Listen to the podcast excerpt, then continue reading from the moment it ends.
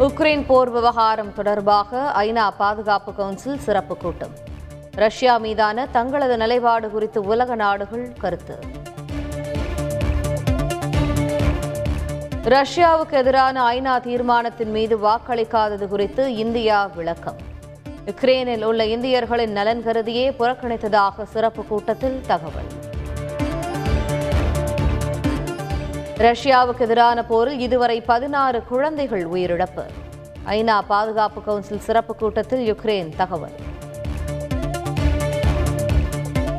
Russia Ukraine இடையே அமைதி பேச்சுவார்த்தை. பிலாரஸ் நாட்டில் நடைபெறும் என யுக்ரைன் அதிகாரப்பூர்வ அறிவிப்பு. யுக்ரைன் விவகாரம் தொடர்பாக பிரதமர் மோடி அவசர ஆலோசனை. வெளியுறவு அமைச்சர் மற்றும் உயரதிகாரிகள் பங்கேற்பு.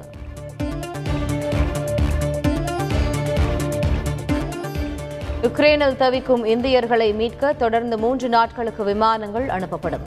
ஆபரேஷன் கங்கா குறித்து இந்திய வெளியுறவு செயலாளர் ஹர்ஷ் தகவல்.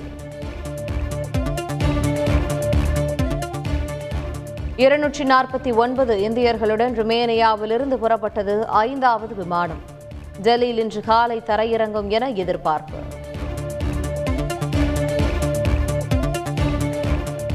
சிறப்பு விமானங்கள் மூலம் ஒரே நாளில் தமிழக மாணவர்கள் இருபது பேர் சென்னை வருகை.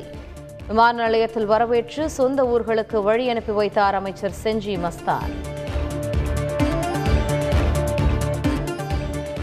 யுக்ரைனிலிருந்து இந்தியர்களை அழைத்து வருவதற்காக மால்டோவா ஹங்கேரி நாடுகளுடன் பேச்சுவார்த்தை. ஏற்கனவே ருமேனியா போலந்து வழியாக அழைத்து வரும் நிலையில் கூடுதலாக இரண்டு நாடுகள் உதவுகிறது. யுக்ரைனின் கிழக்கு பகுதியான கியூ மற்றும் கார்கிவில் சிக்கியுள்ள தமிழக மாணவர்கள். இந்திய ராணுவத்தை அனுப்பி மீட்குமாறு கோரிக்கை. ரஷ்யாவிடமிருந்து கார்கிவ் நகரம் மீட்பு. யுக்ரைன் ராணுவம் அறிவிப்பு. யுக்ரைன் போருக்கு பிறகு இதுவரை மூன்று லட்சத்தி அறுபத்தி எட்டாயிரம் பேர் வெளியேறியுள்ளனர். ஐநா அகதிகள் முகமை தகவல். யுக்ரைனுக்கு நூறு மில்லியன் டாலர் நிதி உதவி. மனிதாபிமான அடிப்படையில் அளிப்பதாக ஜப்பான் அறிவிப்பு. போர் உயிரிழப்பு மற்றும் சேதத்திற்கு ரஷ்யா பொறுப்பேற்க வேண்டும். சர்வதேச நீதிமன்றத்தில் யுக்ரைன் சார்பாக வழக்கு. சர்வதேச கால்பந்து போட்டிகளில் ரஷ்யாவின் தேசிய கீதம் கொடியை பயன்படுத்த தடை. சர்வதேச கால்பந்து கூட்டமைப்பு அறிவிப்பு. ரஷ்யாவின் மத்திய வங்கி பரிவர்த்தனைகளுக்கு தடை விதிப்பதாக ஐரோப்பிய யூனியன் அறிவிப்பு. யுக்ரைனுக்கு நானூற்றி ஐம்பது மில்லியன் யூரோக்கள் மதிப்பிலான ஆயுதங்களை வழங்கவும் ஒப்புதல். இன்று சென்னை வருகிறார் காங்கிரஸ் எம்பி ராகுல் காந்தி. முதல்வர் ஸ்டாலினின் புத்தக வெளியீட்டு விழாவில் பங்கேற்கிறார்.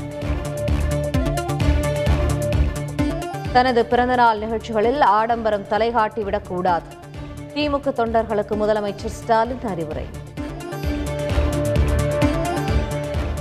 தமிழ்நாடு திரைப்பட இயக்குநர் சங்கத்தின் தலைவரானார் ஆர் கே செல்வமணி. முன்னூற்றி எண்பத்தி ஒன்பது வாக்குகள் வித்தியாசத்தில் பாக்யராஜ் தோல்வி. தமிழ்நாடு விளையாட்டு மேம்பாட்டு ஆணைய பயிற்சியாளர் சாந்தியிடம் போலீசார் விசாரணை. பாலினம் குறித்து கேள்வி கேட்டதாக சர்ச்சை. டி டுவெண்டி கிரிக்கெட் தொடரில் இலங்கையை ஒயிட் வாஷ் செய்தது இந்தியா. மூன்றாவது போட்டியில் ஆறு விக்கெட்டுகள் வித்தியாசத்தில் வென்று அசத்தல்.